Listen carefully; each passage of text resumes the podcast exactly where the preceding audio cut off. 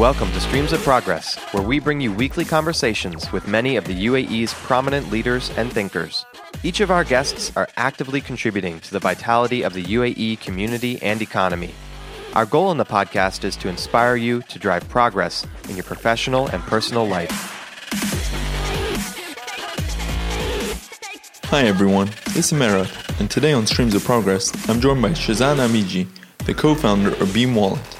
During the discussion, we covered his insights into mobile payments, cryptocurrencies, and the potential of blockchain. So join us as we dive into the conversation. Today we're sitting down with Shazan Amiji, the co-founder of Beam Wallet. Thanks for hosting me in your home. No problem. Welcome. So if you could just let our listeners know a bit about your background and uh, who you are. Okay. I grew up in Dubai. Uh, my family has been here now 40 years, 42 years. So I went to school here. I went to Dubai College. Um, uh, then I went to university in England. I worked in Asia, I worked in America, went to graduate school in the US, and I moved back to uh, work in the family business in 2000, 2001. And uh, so I kind of did a bunch of stuff outside, and I came home in 2000, 2001. So I left when I was 18, and I came back when I was 28. What kind of work? What like what kind of background was the work oh, okay. that you were so doing? I, I was uh, I worked um, I worked for Standard Chartered in investment banking in Asia, and then I worked for Goldman Sachs in uh, in America, in New York and San Francisco. While you were doing your graduate? Uh, so uh, before graduate school, and then for a year after graduate school, um, and then uh, and then the tech. So I moved to San Francisco in 2001, and then the tech 2000, and then the tech bubble exploded, and uh, you know it was a bloodbath. And uh, I spoke to my dad, and my dad said, "Why don't you come home?" And uh, I said, "Sure, I'll come home." Dubai seemed like a interesting place to come home to at the time. You know, we didn't have, um, you know, at the time they were still they had just launched the freehold property law in the UAE at that time, and it was just the we were at the beginning of this what we see today. What, what this, like this explosive explosive growth phase that we're we're kind of we've kind of been through on on the last seventeen years. And that was uh, so your first exposure was actually the the bubble bursting. The, the, the, tech bubble, bubble. the, the first expo- the, so the first exposure after business school was the tech bubble bursting, and then you come back here, and then the, another bubble was being created. So it seems to be that uh, you, know, you move around the world from one bubble to another. well, that's a story of yeah. economics. well, I, I, think at the moment we're in this crypto bubble as well, which is an interesting phase. So uh, you know, it's uh, it's definitely interesting to see where where that goes because unlike uh, you know unlike other bubbles, I think the crypto blockchain bubble is actually about a fundamental shift in terms of how business is done and um, unlocking business models in a new. Uh, allowing people to do things in ways they couldn't have done previously, and I think it will. You know, people talk about this bubble, but I, I in my when I look at the opportunities today, especially around the blockchain. Yeah, from the technology from perspective. technology perspective. The bubble we talk about is usually the currency. It's a currency, but I'm, I, but I, when you when you look past that, and you know, the problem is also, and I mean, I know we're talking about something else here, but the problem is the mainstream press today. You know, when you read the Wall Street Journal or the Financial Times, there is such a lack of understanding about what the platform is that there's a degree of ignorance even amongst you know, you know, you would have thought the most sophisticated you know media out there, the Wall Street Journal and the Financial Times. But when I, re- I have stopped reading them when they talk about crypto and blockchain because I find they don't they don't understand the nuances in terms of in terms of what's happening in that market today. Yeah, I, so, I feel like they always play with the, what they're used to, the speculation about a currency. So, so you've got to re- you've got to realize what the interesting thing is that the the you know what what what I have you know I've, I've been spending a lot of time looking at the blockchain and talking to a lot of people in the crypto community. And the problem is that everyone in the status quo, the crypto blockchain will disrupt the status quo. And nothing more epitomizes the status quo than the Wall Street Journal and the Financial Times, right? So you're talking about something which is so completely alien to them, and it will disrupt everyone in their ecosystem. And, you know, they will be in, you know, I think in the foreseeable future there will be two parallel financial systems. They will be this, the conventional system, The relics. the relics. Well, I wouldn't call it relics. I would say I would say the, the financial system that we know today, and there will be a whole parallel financial system that's built on blockchain, blo- bl- bl- bl- uh, and people will choose where they want to live, and they will choose how to move between the two. Yeah. Do you want a decentralized system? Do you want a centralized You know, system? Do you want- interestingly, you, know, Merad, when I um, so I'm I'm meeting, I, I so I'm I'm meeting a lot of guys in the blockchain crypto world today, right? And when you meet with them, a lot of these guys actually are driven by um, a political agenda rather than an economic agenda. They don't want informa- They don't want to be controlled by large monolithic organizations. They don't want inter- information and data to be centrally held by one large organization that can dictate.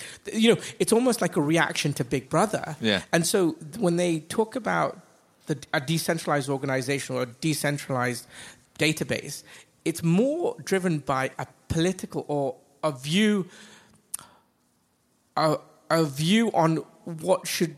It's almost driven by an idealistic element that all information should be available for everybody and accessed. There should be no one that should control access to information, and it should be uh, there should be a full access and full transparency in terms of the process. And it's interesting that most of these guys, if you look at a lot of the crypto guys, most of them have come out. So we're dealing with some crypto guys, blockchain guys, and they they've come out of the anarchist tradition. They're almost Marxist, and they're anarchists in terms of they want to destroy the status quo.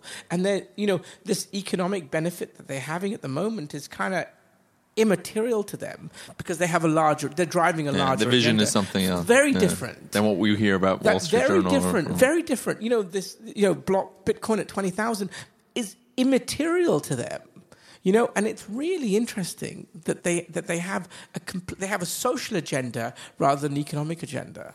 Yeah, and I, and I think that's when we also see some governments are starting to understand the potential of it, and they're Uh, like dude, I think trying to play yeah, with I, it. But I, I don't think. I think you'll. They'll go into this kicking and screaming. I think. I think that you know the level of disruption. You know what will be interesting over the next six to twelve months. You'll see the disruptors disrupted, um, and you will see. For example, look at PayPal. Right, PayPal has come in and disrupted. And, and it's disrupting the the the um, the the payment infrastructure. In the next six to twelve months, people will be disrupting PayPal you'll you'll see that that will happen. And so the uh, but for an incumbent, you know, you've got you've got two threats. You've got you've got a guy who's coming at you from one angle, and then you've got these new guys coming out of the left field who've got to come at you from a completely different angle. yeah, it's not the something you can counter with you, what you have in no, place. No, no, no, no. It, the, it, it's really fascinating. You're going to see disruption, and and and, the, and when I look at the world today, and especially when we look at being technology business with Beam, is that we're looking at that our business will be disrupted. We've been disrupting the payment ecosystem in this market, in other markets, but if we don't get on to the block and under, understand the potential of the blockchain, then we're going to be disrupted by these new people coming at it from a different angle.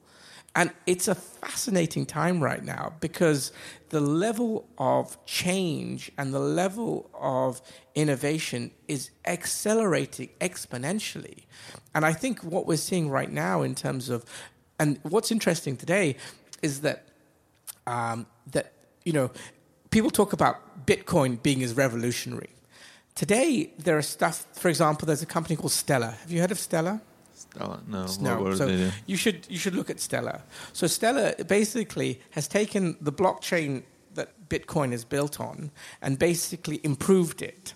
And then now so Bitcoin has so the blockchain that Bitcoin is built on has a couple of challenges. Firstly, about transaction speed and transaction cost. Right. Problem with blockchain, the the, the blockchain that Bitcoin is built on, is that um, because the volume is increasing, but there's a capacity constraint. So transaction time is slowing down. Okay, and also more importantly, because there's capacity constraint, the cost of processing a transaction is increasing. Right. So that that issues challenges, especially if you want to use a blockchain to process transactions. For example, today you could never process a credit card transaction on, on the blockchain that Bitcoin. It would take forever. it would take forever, and it would cost a lot of money. And it, there's no fixed cost in terms of how much it will cost. So, but Stellar, so Stellar have basically they've they've taken the Bitcoin blockchain and said, how do we make this better?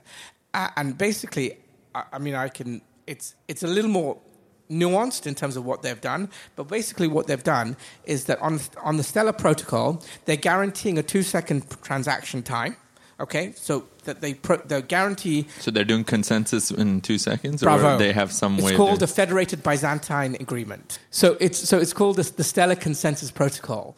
But it's really fascinating on what they've how they've switched around the uh, the consensus requirement. Okay, so they're basically saying that we'll give you an SLA of two second transaction processing time, and more importantly, you know, in most other things, in most other businesses, more economics, as volume increases, price decreases, right? But on the blockchain, on the Bitcoin blockchain, as volume increases, price is also increasing, which doesn't make any sense. Yeah. So, but what they've done with the Stellar Consensus Protocol, they've basically said as you process more transactions, the cost in Stellar units called lumens, XLM is the ticker, will decrease as a percentage. So, as volume increase, they've said to you, so basically they're, they're addressing both challenges of the Bitcoin protocol blockchain so they're guaranteeing a transaction time and also they're saying as you process more transactions it's not going to cost you more so so what we're seeing today um, Should we have a disclaimer, by the way? Do you, have you invested in? I, uh, I I have 100% invested. I'm, a, I'm, I'm 100% long in, uh, in Stellar. So you can buy the currency, Lumens. So you, Lumens is the utility token. Um, but, um, you know, you're going to, but what I'm saying is that this, but what the fascinating thing about this stuff, Verad, is that this stuff is happening so fast. These guys have seen the problem with Bitcoin. Three months later, they're out with this new platform, and you're going to see more and more transactions and more and more platforms where the, the, the people are taking the basic elements of block of the blockchain and improving it and tweaking it to make it applicable and scalable. I was looking into IOTA. Have Yep, you seen IOTA? sure. They use something called tangling to do Sure, their consensus. sure. So, everyone's trying to dis- or at least improve upon Sure. the essentials that you know That- the initial that- blockchain. That's right. But you know, but again, but this this whole principle about having full transparency and visibility information is what's driving a lot of this stuff, which is cool. You know, because you know today, a lot of incumbents make money. They they cause friction in the system. For example, Visa and Mastercard, they are friction. They sit between. They sit as a clearinghouse between people who want to spend money and receive money, and they charge their fee. Yeah, they're the middleman. They, they are, and there's no reason, and they, they don't. There's no reason today. There's no reason for them to exist today. So you're going to see that all the business models which rely on friction are going to get uh, uh, uh, basically, part, pardon my French, screwed. And that applies to the traditional financial system, applies to all this stuff, because you're going to see all these guys that sit as middlemen. Because there are two trends, right? And I've kind of thought about this, and I've kind of. Firstly, people have lost faith in the ability of governments to manage economies responsibly. The, people think of polit- politicians will make decisions which are short term expedient for them, not in terms of what's in the best interest for the greatest number. So, firstly, and since the GFC in 2008 and the res- government's successive responses to, policy responses to the GFC, people have lost faith in the, go- the ability of governments to manage the economy responsibly. Secondly, also as a function of the GFC in 2008 2009, people have lost complete confidence in the financial system as it currently stands, in large banks and the status quo. And, and, so when you put these two trends together and you combine that with the technology that's coming on the other side, I'm not surprised that Bitcoin's at 15,000 or 16,000. It's going to be at 100,000. You know, Ethereum is going to be at 10,000. Because, you know, um, there's a very, uh, a very interesting quote that I read the other day that nothing is more powerful than an idea whose time has come. That's something that I, I kind of has, has, made me think. And secondly, uh, another quote that I read: "A revolution always takes longer to get started than you think, but once it gets started, it happens faster than you think." So I think we're we're kind of there today. Yeah, I mean, it's not like overnight. It actually was 2010. No, no, this guys, this stuff has been around for a long time, Merad. You know, you, it's a combination of technology, applications, people building on it, and also people being receptive to the idea that this is a vision of embracing of what that uh, of what the techno- the vision the technology unlocks and allows you to do. I think that that's that's the key where we are today, and I think we're we're at that point. We're we are we are at we are at that inflection point. I mean, I'm as excited about blockchain and crypto today. The more and more time I spend and talk and understand and look at the space, the more and more I'm kind of said, wow, this stuff is game changing on a whole new level, especially for the financial, for the movement of value. That really is going to, it's going to unlock all sorts of interesting things to do. And and that's coming from you, where this is actually going to disrupt the business you, you the industry you are actually that's, working that's in. That's right. That's right. Unless we do it today, so we're going to. We're, I mean, we're looking at how we can refactor our business in order to make sure that we are not disrupted against and making sure that if we're doing the, you know, it's always that incumbent's dilemma. Rather, you'd rather disrupt yourself rather than someone else do it. So that's where we're at today. And, and I mean, we're not. We're like, you know, I mean, it's. I mean, but you're excited about, it, and that's what's interesting from yeah, yeah, that because, you know entrepreneurial perspective. it's fascinating. Yeah. It's fascinating because I don't look. You know, in disruption, there the, there's a threat, and but also the flip side is the opportunity. And all I can see today is the opportunity. You know, uh, and I can only see upside today. And so that's the interesting thing. Yeah. Well, if you don't mind, I want to rewind a bit. we started going off about which is great. It, it's more the the future yeah. and what's next. Yeah, I want to just rewind a bit sure. and go a bit about your background because sure. you're known for successfully starting and exiting Seven Days. Yeah, yeah. So if you can just tell us a bit about how that venture started, yeah. and when did that start? Okay, all right. Um, so that was 2004. Um, that was uh, it seems like a lifetime many lifetimes ago, but it was you know, 13 years ago. So, um, Seven Days was a weekly newspaper first, and um, and uh, uh, it was started by a guy called Ashley Northcote, who was a friend of mine, and uh, he needed he had a vision to take this business daily, and also. But he didn't have a license and he didn't have any money, so it, so it's a bit of a challenge at that point. um, and so um, uh, I helped him. I put some money into the business, um, and then we helped him get a daily newspaper license. And we went daily in um, December 2005. December, no, sorry, yeah, December 2004 um, is when we went daily as a, uh, as uh, and it was the first free tabloid newspaper in the Middle East at that time. Yeah, that's what I wanted to come back to. Yeah. It, it, was the first for what it was. Yeah. How was the process in terms of you said you went and got a license for like? Yeah, I, so I, I would imagine at that time it, no, was a bit more hectic. Yeah, the regulation was, Yeah, it was. Um, so the so newspaper licenses at the time, or, well, still, um, are very tightly controlled. So the only in order to approve a news newspaper license, it needs the approval of the uh, Prime Minister and the UAE Cabinet. Okay? So it needs to go to the, the full cabinet of ministers to get an approval on a newspaper license. Um, and so we were able to, uh, to we, our partner um, was Sheikh Sultan bin Khalifa bin Zayed Al Nahyan, who is the uh, son of the president of the UAE and the special uh, minister, he's a special advisor to the president. And, uh, and we had a partnership arrangement with him.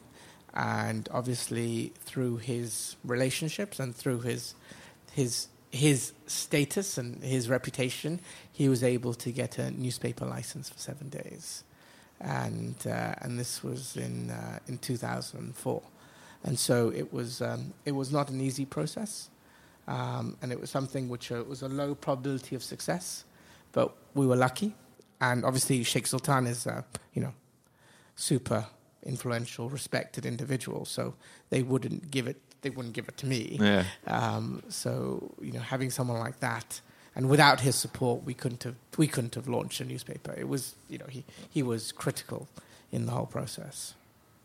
So after seven days, or actually even before you exited seven days, you yep. started Beam. Was no, it, no, what, what no, was no, the process? Was, so there were there was another startup in between. Oh, okay. Uh, there was a company called Eco Ventures in between uh, that was um, helping companies manage um, reduce and offset their greenhouse gas emissions. Okay. Yeah, it was an interesting business, and it was to do with uh, carbon credits. There was a time when the Kyoto Protocol was uh, was was a very uh, when it was there was a mechanism that the United Nations under the Kyoto Protocol had set up, helping com- companies in uh, developing countries and even in developed countries um, monetize their efforts to reduce greenhouse gas emissions. Yeah, it was an incentive system Incentive through the carbon correct, credit. carbon credits. It's incentive scheme, and you could use those. And there was a. Uh, in the European Union at the time, there's something called the European Union Emissions Trading Scheme, where they where there was a cap on the amount of um, carbon credits that energy intensive businesses can produce. Yeah. And so basically, So they had to offset They had to offset. They had to. There was a demand Yeah. for those credits So this was actually based here in the yeah, UAE, or yeah, yeah, okay, yeah, yeah. It was uh, it was really uh, it was uh, interesting time. You, you know, uh, you know, it was something that uh, it was uh, from my the attraction for me. It was it was something that. Um, uh, where I felt that we could do something socially responsible as well as make a living, and there are not many businesses which allow you to cross over yeah, um, in terms of doing something that I thought was the right thing to Yeah. do, as well as potentially, you know, lucrative from a financial perspective as well. and I imagine you were one of the first in that. Yeah, yeah, I mean, because you're saying it was around the time the yeah, Kyoto yeah. Protocol. well, it, was, uh, it was it was 2008, Yeah. right? So we were kind of uh, early in that space, and you know, it was uh, interesting, and uh, you know, we we made a lot of mistakes. We learned a lot, um, but you know what what became obvious to us is that uh, uh, people pay lip service to doing what's environmentally responsible, but when you ask people to write you a check, they become There's a lot of talk. A lot of talk. Yeah, and so when you but when the rubber hits the road, there is a gap. yeah, okay. And, and so uh, so it became obvious to us that perhaps this is not the right part of the world in order to do something like that, and perhaps we should do look look at other things. So it was it was interesting. Yeah. You know, I, I mean, you know, I didn't make money, I didn't lose money. You had a team? Yeah, yeah, was a it- team of ten okay. guys. Yeah, we Okay. were doing it. Yeah, we were we kind of were looking at interesting projects that were really interesting. I mean, from an intellectual perspective, a lot of the stuff that we're doing is fascinating. Um, uh, but you know, when it came to running a business, there was a gap. You know, when, when whenever we went in there, and okay, so we've done, you know, we feel that there's an opportunity, and w- are you willing to invest now to monetize the opportunity? You know, people were always gun shy, and so you know. Uh, yeah, there is, but this is, I think this is true of most sort of social responsible stuff. There is a lot of noise, but when you actually kind of ask people to commit, then people back out. I think we see that in many industries. You know, after Eco Ventures, I was unemployed again. Uh, you know, uh, my wife always lo- jo- jokes that you know you're, you're not unemployed, you're unemployable, and uh, that's probably right. Um, and uh, and so we started we started Beam in 2012. And uh, so, yeah, that brings us to Beam. Yeah. How did that start? Was it part of the same team out of the 10? Or no, was it no, it was uh, well, team? no, it's actually a buddy. Uh, one of the guys who worked at me at Eco Ventures introduced me to the guy who's my partner in Beam today. Oh, okay. So, so you know, there's a there's a link, you, you know, between all the stuff I've kind of done that Yeah. kind of, you know. Oh, even Eco Ventures came from Seven, seven yeah, Days so in a some lot way. of There guys some- who work for me at Eco Ventures work for me in seven days. so, so, so I, that's you know that's the knowledge and the network and the base. Yeah, you know, the problem is though, you know, um, and I, this is something that perhaps the startup thing is not an easy space, right? And you're taking on a great deal of risk and uncertainty. And if there are ways of miti- if you if you have a team of people that you've worked with before and they know you and you know them, you eliminate a big part of that risk and uncertainty, Yeah. right? And so, you know, uh, you know, it's it always helps to have a team of people that you can go back to or rely upon or you have you can you have access to because you know firstly trust is very important you know that sort of blind trust because there's so much to worry about in in in the startup scene that you can't also be worried about who you're working with, or can you try? Do you have to micromanage them? Micromanage, or, or is this a trustworthy person, or is, do I have doubts about his integrity? Because if you start, if you're having to worry about that as well, worry about starting a business, then forget it. You're screwed at that point. I mean, this is actually a common thread. Like we've interviewed different uh, management of different startups so far, and that's the common theme we've seen with all these people. They've either they knew their co-founder, Yep. or in some way they had worked with them on a past project. Yep. And it, I think it comes down to exactly what you just said, where you're able to focus on what's Truly needed important. of your yeah exactly right. Rather versus than having to worry about politics or this or that, because because you you're past that point. yeah So one, of so for example, one of my co-founders on Beam is a guy called Nadim Khoury. Nadim and I have known each other for thirty years, right? So we grew up together. So you know, our relationship is way past that point. Yeah. you know, there is. if it survived 30 years yeah, yeah, if we could survive 30 years. But, you know, there's no, um, there's no pretense. Yeah. You know, he knows exactly what my strengths and weaknesses are. I know exactly what his strengths and weaknesses are. And, you know, we, we can go to the net net much faster. I don't have to worry about upsetting him or, you know, being rude or shouting at him. You know, he can look through that because he'll say that that's just me. He knows who I am, and, and, and vice versa. So, did you face any obstacles when you were starting Beam? Like, Yeah, what, what, so- again, Dude, regulation or what? what it was insane. It was just, you know, this, uh, this, you know, people always talk about, you know, I know uh, the UAE has this imp- imp- impression of being an easy place to do business and start. But, you know, I think that if I was, I think it's pretty intimidating, you know, it's a pretty intimidating place to do business in terms of some of the regulations and some of the licensing and, you know, where do you even get started? Some of it's not transparent. A lot of or it's it's not even written down at It's that point even- when it's you opaque, start. right? Yeah. A lot of it's opaque. It's not a question of them restricting the regulation. It's you just don't know because it's it's not transparent. So when we started Beam, you know, we went to uh, all the uh, the usual suspects in terms of because we needed a payment processor to help us process because we we sit on top of the existing payment infrastructure, right? Yeah. So we needed an acquirer and to help us settle and, and, and process payments, right? And you know, we did the usual suspects in terms of all the people, and no one understood our business. No Why one, would someone need this or want? Is that they, what? they what just, was their they response? just, they just didn't get it. They just didn't understand it, and they were so stuck in their in their paradigm that they weren't willing, or they, you know, the people that we weren't de- dealing with were all about risk rather than looking at the opportunity, and they were so stuck in trying to force our business into their paradigm. You know, if you they, they, they barely understood e-commerce at this point in 2011, 2012, right? Uh, and you know, when I go in there and talking about you know how we want to use this mobile phone to allow people to earn rewards and pay in a single step, they were like looking at me like I've got three heads. And you know, I mean, we ran from pillar to post with all. I'm not going to name them, but you know who they are, yeah. right? You know, they're you know, uh, and uh, and it was incredibly frustrating.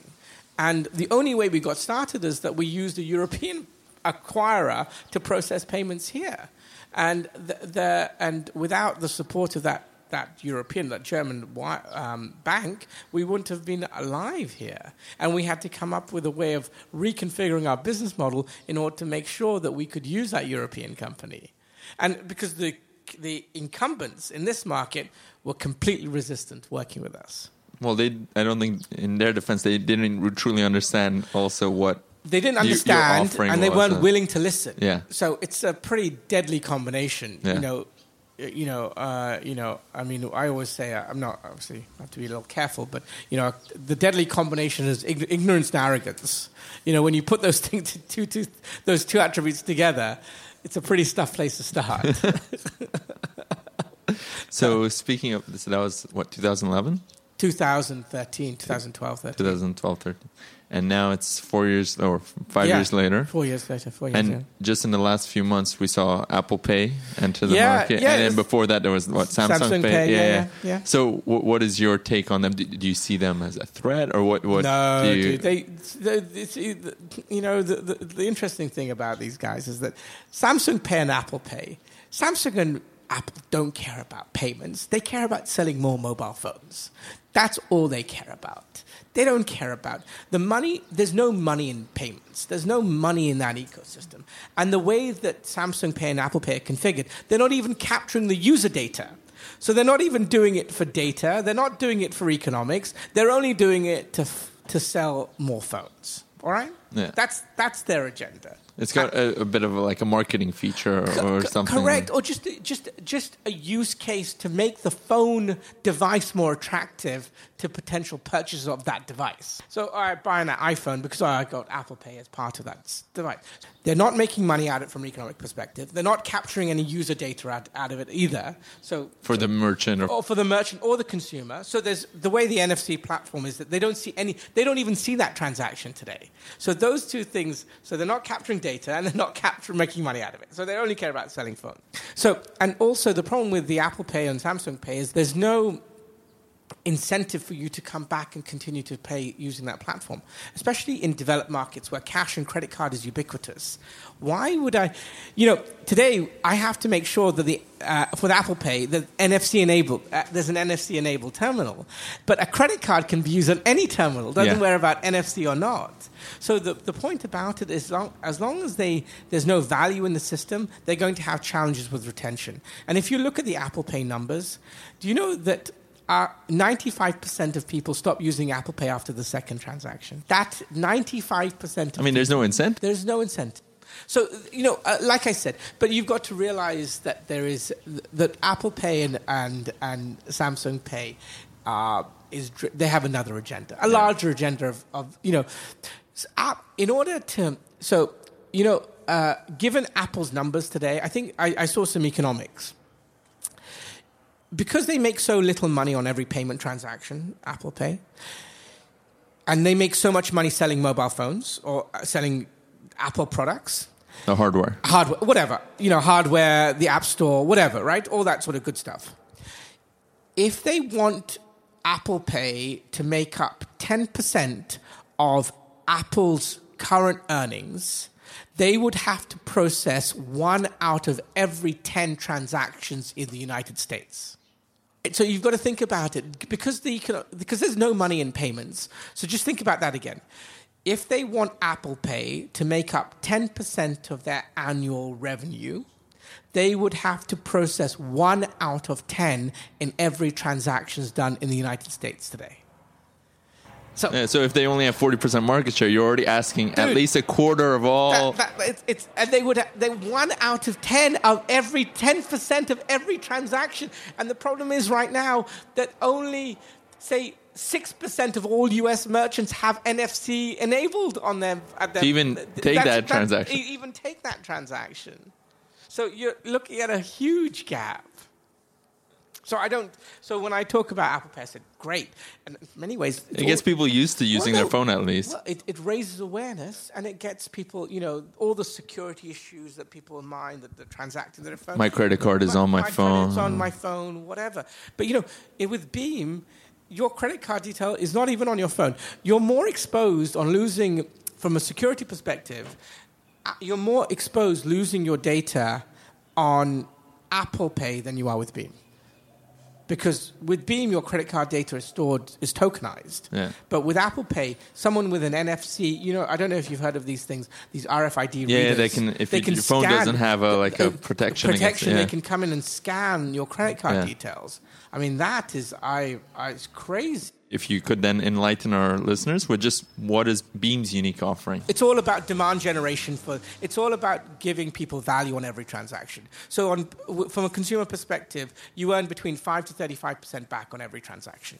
So there is an incentive for you to, and you can use that. You earn anywhere, and you can burn anywhere, and you can you can earn, burn, and redeem in a single step. So there, we've, we've tried to really simplify the value proposition from a consumer. Earn anywhere, burn anywhere, and earn, pay, and redeem in a single transaction. We work at the intersection of value and m- payments, and at the intersection of re- marketing, rewards, and payments, and that is a sweet spot. And I imagine there's also data for the merchant as well. Th- There's a whole. There's a whole. So with the merchant, we help them do two, three things. We help them acquire new customers, retain existing customers, and reactivate lapsed customers. And basically, the merchant sets the parameters of what that means, and they define what a new customer is. They define what an existing customer is, and they define what a lapsed customer is. And then they define how much they can pay for each of those. They understand their lifetime value. They understand their customer economics better than I do. So basically, we give them a platform, and then what they do on that platform is entirely at their discretion. So that is, we don't dictate to the merchant because different types of merchants of sc- between scale and vertical have different economics, Yeah. and so you kind of give it to the merchant and let the merchant. So you're providing the tool. That's the point. The Beam is effectively a demand generation tool for a merchant, and that is the proposition. You know, it's taken us a you know four years to simplify it down, but uh, you know, one of the things of a startup journey is actually interestingly, it's about simplifying the value proposition over time, iteratively, because you start off with one point, but over time, making it one the biggest learning I have is that you need to get to a simple value proposition as quickly as possible. But the problem is that you can't start off at that day one. It will take time to get there. So where we are today, you know, there's two statements I met. You earn, va- you earn, burn, pay, and earn value on every transaction. You can earn anywhere and pay, burn anywhere for the consumer, and then helping customer for the merchant, acquiring customers, retaining customers, and reactivating lapsed customers. That's taken us three years to get to that point. So during that journey, during those three four years, yeah. was it a few years back that uh, one of the biggest corporates here, the Al Futtaim, Majid Al Futtaim, yeah. they Yeah. invested into Beam. Yeah. So how did that? I, I don't want exact details about, it, but Yeah. just how did that investment come about? Did they hear about you? Did you go knocking? No, so we went to door? Carrefour. Oh, you you did, you went. Went to Carrefour, Yeah. and we said we were talking to the Carrefour guys, and the Carrefour guys said, "Listen, this is interesting for the group. Uh, would you talk to the group?" And obviously, we said yes. So we, we they they were interested as, as a business, and then the investment discussion started. on top. So it was they saw the value proposition For, their, business Yeah. first, and then they said, "Let's think about this from an investment perspective." And I know you have offices beyond the UAE Yeah. as well. In Sweden and Australia. So we're launching in. Uh, so we, we went we launched in Sweden a year ago, um, and uh, and we launched in Australia six months ago. My tech team is not based here. The tech team is all in Australia. Okay. Uh, and uh, and that's so they weren't able to even use the product they were working on. That's the last right. That's right. You know, but so we had to kind of we had to get some stores live there for them to use it, and so uh, so um, so those are the two markets that we're currently live in. And we already touched upon this, but how important was the team behind these ventures? Like you're saying, the tech team's in Australia. Like, do yeah. you know any of the team? How, how do you manage such so a? Sadar, Sadar is my Sadar Nurmadov, who's my partner, who's in charge of you know who's the founder of Beam. You know, Yeah. the guy initially I found. He's worked with this entire team before. Okay. They've They again, had a past venture or a past project. They Okay. were they know each other. They worked at a, a large Australian publishing company called Fairfax Digital. So they these guys again, they work together. They know each other. They're known quantities. They understand the way they work, and so that really helps in terms of shortening the time to execute. Because today the constraint, the, today in most businesses, the, the, the, the, the determinant is not money, it's time. Time is the constraint. Capital can be found, but time is the. And that's where we hear about all these investment firms actually pumping money. Time is against them. Yeah. The last thing you want to be stuck in as a business in this land of the living dead, right? Because you know um, you you want to be growing fast enough, and you know in order to grow, if you if you if you're convinced about your platform, if you're convinced about the microeconomics, if you consider if you're convinced that you can make more money out of a customer than the cost you've acquired to retain that customer, then you should just throw as much money at that as fast as possible to grow as fast as you can. So, uh, just to wrap up the Beam Sure. aspect of the story, what's in the pipeline? I mean, we we, we talked about like Yeah, yeah. So the blockchain. blockchain. No, no, it's all blockchain. It is okay. Yeah, it has to be. Has to be. Then that has to be today. Because you know, if you're t- my my thing today, if you're building a technology business and you're not building on the blockchain today, you're wasting your life. That's I fundamentally believe that that if you are if you are building a technology business today and you're not incorporating blockchain or building it on a blockchain, you're wasting your time. So that's your takeaway. That's my takeaway. Really, today, uh, Merad, if you are, I really strongly believe that. I genuinely believe that. I think that if you are not even, if you're if you're if you're building a platform, if you're building a technology business today, that you you you need to make sure that you've examined what the, the what a blockchain can deliver or not. And you may have you may make make a choice that you don't want to go down that road. That's fine, but if you're not examining it, you're wasting your time at least have your eyes open to what might come from someone else you, if you don't. The problem is the it. problem is that if you don't implement it, someone is going to come out of the left field and they may figure it out. Yeah. And so you kind of need to be in that space. And I, I, I really think that where we are, we're, you know, in the evolution of what the blockchain, we're at like stage zero point zero one. What we're seeing today, you know, and uh, you know, and we're going to see so many fascinating things. And once it up. kicks in and matures, like, oh, it's going to be exponential. It's, it's not going to be. It's not. It's and, and you know once you get you know once you get um, what's interesting is that once you get large corporates understanding, you know, large corporates if either they get on this chain, either they get on the block or they're going to be taken out. You know, you know, Visa and Mastercard have this uh, again in my world because I I know this kind of better than most, and I know the space better than most that if they don't embrace what the block will do, that they'll be out of business in 10, 10 years, if that. You know, the only thing that's keeping a lot of these businesses today is the regulation, is the regulator, is is that that we need this that, that trusted we, that, entity that, to be the right. That we need this tr- exa- exactly that, and you know, you take away that trust element or that verification. I mean, it's not an issue anymore. Once. Well, you and I, people like you and I yeah. get that, but a lot of people out there don't get that because they think of block, they think of crypto as drug money, and they think it's used for money laundering. And, and sure, that is, but let's just say that uh, the co- the Colombian cartels weren't selling cocaine for uh, for crypto in the 70s and 80s. They were selling it for US dollars. Yeah, and that was supposed to regulate it. That's right. that's right. You know, so you know, let's uh, let's not. Uh, you know, I think this. I think the incumbents. I think the people who are vested in the status quo are completely. They I think the smartest one of them get the challenge of what the blockchain, what crypto can do for them. So someone like Jamie Dimon, right? You know that J- Chase. Chase guy. It's obvious what he's trying to do because he can see the level of disruption that's going to come down pipe for his business. Multiple times he, he's gone on the record. Of course he, but if I was his position, I'd do the same thing. I try to kill this thing before it gets root. What we've kind of talked about today, though, is it's not really something you can kill I mean, he could maybe delay, put put a bit of doubt in people's heads, but if the technology ends up working, uh, and which is well, I, I think works, no, yeah. I think I think it's not a question of if; it's just a question of when. Yeah. Not, so, that, so, he's just delaying that's right. something that's inevitable. That's right. I'll move on to just a bit about you, okay. about your personal and leadership aspects. Okay. Yeah. So, how would you say your team would describe Shazan's management style? Interesting. E- either the Beam team or the passage. Okay. Is there anything um, specifically unique that's your style? Energetic, eccentric, uh, passionate, um, and flexible. I think those perhaps, and you know, and uh, impatient.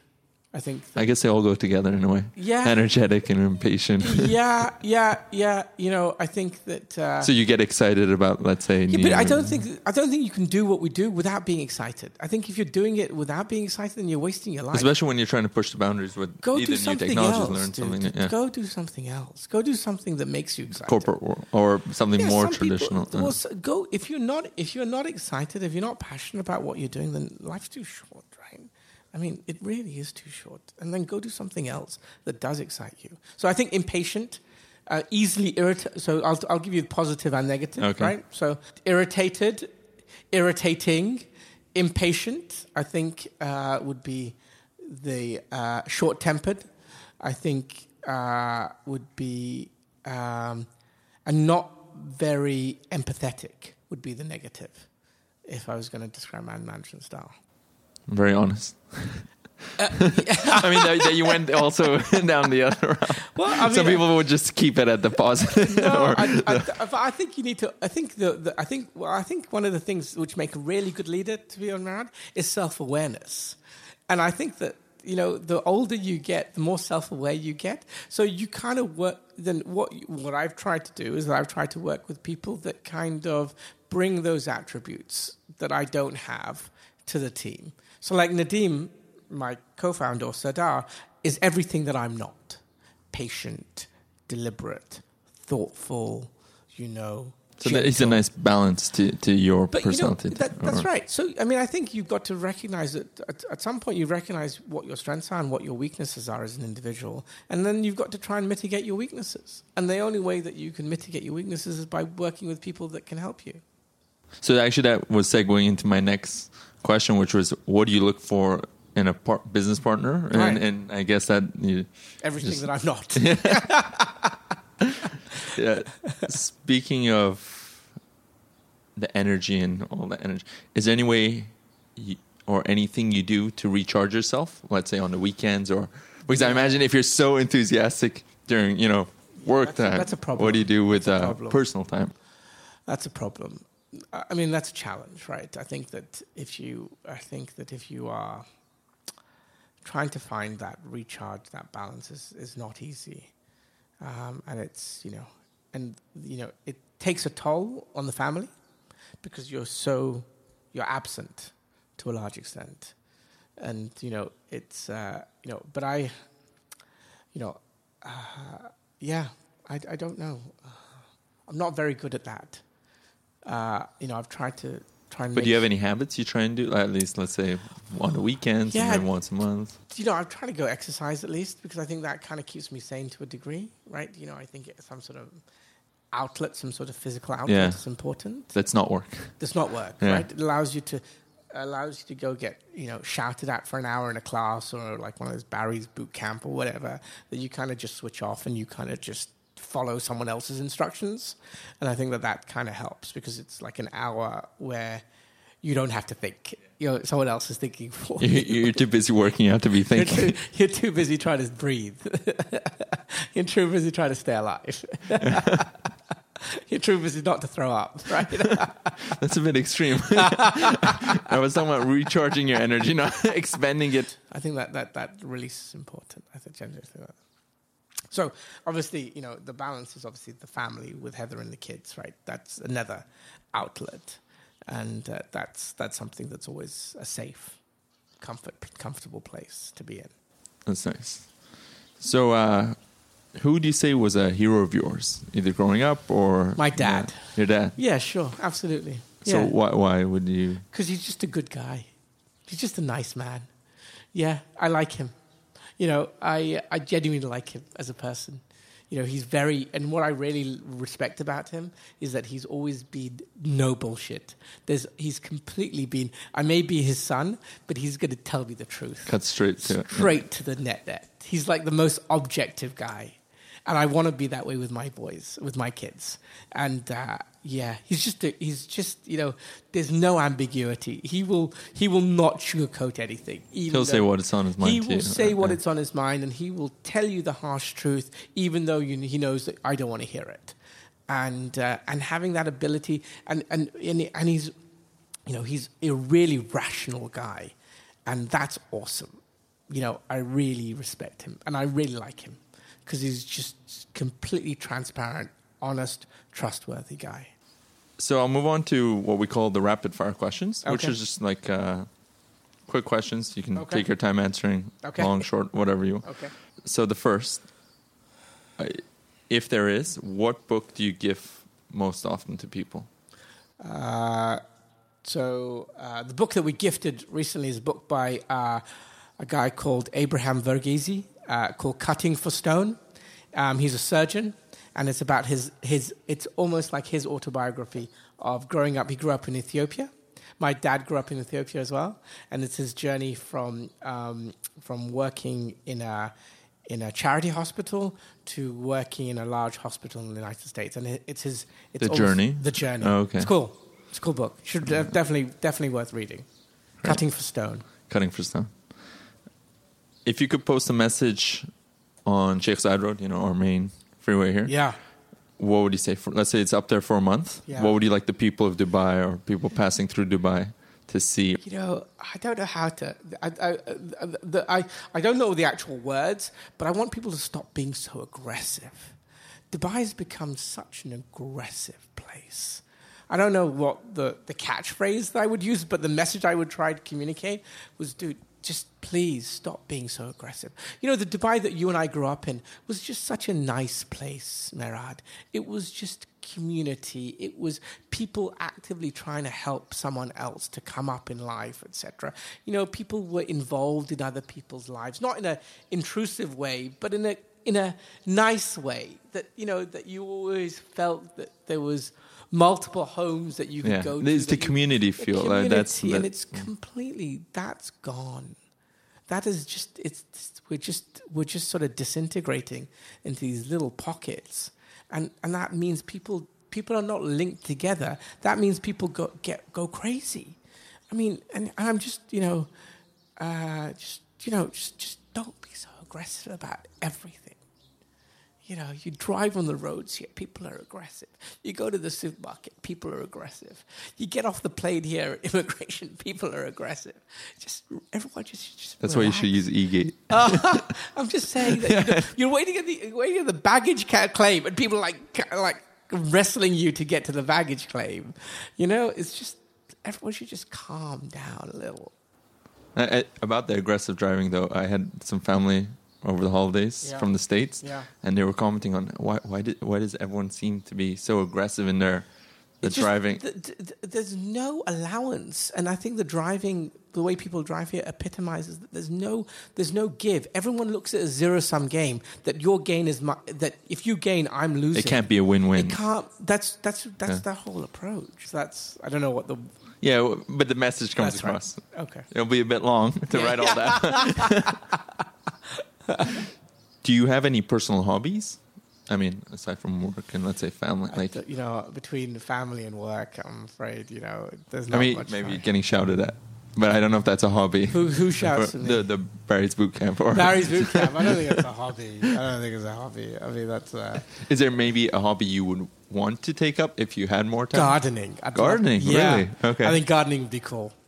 I've always been thinking about gardening. I think gardening would be a cool way of kind of doing something. I'd like to, yeah, grow something like fruit and vegetables. I think that would be cool. Interesting. Yeah. Uh, this is again about Dubai. Is there any wish or dream initiative you could imagine Dubai implement? We always hear about these projects that they're planning You know, to do with all There's the. more. Needs there to be more green space. I don't know. There needs to be some appreciation for. You mean like parks or just more green greenery in green general? parks. Yeah. You know, I mean, I understand. You know, you know, putting through a canal through Safa Park. I mean, Yeah, that was one of our biggest parks. yeah. I mean, it was the only park, right? You know, and, and I spent a lot of time in that park as a child, Yeah. and my kids have spent a lot of time in that park, and I, I, I, I think that that is uh, is important. I think that I think that you know, I don't know. I, I think in the rush for development, we have to find a balance. Some more green. more places where it allows people to get together as a community. And not really a com. It doesn't have to be commerce. It's more of just, yeah, to be. yeah. You know, more places which create a sense of community. You know, like I said, is that I think if you create this sense of community, then people, you know, th- th- look, in our time when we grew up, we had the Hilton Beach Club, the Jumeirah Beach Club, right? That we grew up with. That was a sense of community there. You know, and since that place is gone, I don't have that sense of community anymore in the same sort of way that we had there. Remember? Yeah. You know, you know what I'm talking No, no, about. exactly. The, the membership. I mean, Yeah, you almost felt like, like you met other people who It was were like family. that. Exactly. It was like family. So, Yeah. so the one thing that I think that they need to do in Dubai is creating these places where allows that builds a sense of community. No, I I, definitely agree. I don't know how easy yeah. or difficult that is. No, no, yeah, but I, like I said, dream initially. Yes, That's uh, just putting it out there. Yeah. And lastly, what piece of advice would you give your 20 year old self? Knowing what you know now, obviously. Yeah, Yeah. That's a twenty-year-old self. Don't be in such a rush. Don't be in such a rush. whatever will be, will be. Just, you know, enjoy the process. Even the hardships. You just enjoy all of them. Just don't be in such a rush. I'd, yeah, just take it easy. Just relax. Enjoy, enjoy the journey. Enjoy the mistake. Enjoy the peaks, um, and you know, live through the troughs, but enjoy the process. And uh, yeah, and uh, make sure you make time to tell people that are important to you that they are important to you. So make sure you are you visibly and explicitly communicate with people around you that they are important to you. Uh, that, that actually reminds me of uh, I don't know if you've read the blog or the comic by Tim Urban. It's Wait But Why, and he has one called The Tail End. Okay. I'll, I'll send it to you later. Okay. But it's it, it kind of has that message, but he puts it in a he's got a very statistical, very fact based mind. So he actually breaks down numbers Okay. To make you think about that. Okay. And I only came across that, let's say, a year ago. Right. And if one would read, let's say, younger people out there listening to this now, like if they were to read that and to take what you just said, that advice to heart, yeah. you would actually think about, you know, maybe vocalizing, saying what you know, what's Yeah, on so your if mind. someone or is thing. important to you, tell Yeah. them they're important to Yeah. you. Don't be afraid of saying that because it's important for you and for the other yeah, person. and the time you spend with them is yeah, and, and you know, uh, and uh, yeah, and yeah, yeah. Don't be in a rush. great. And just, do you have any last words of wisdom? You think for Words people? wisdom. I don't, anyone who knows me, Merad, will say that I don't have much wisdom. I don't know wisdom. Just uh, you know, one thing that uh, one thing that I think is important is always make sure that you're open to learn. That no matter where you get to and how you get to where you get to in your life, you you always you always be need to be receptive to new ideas or willing to le- learn from people and willing to listen.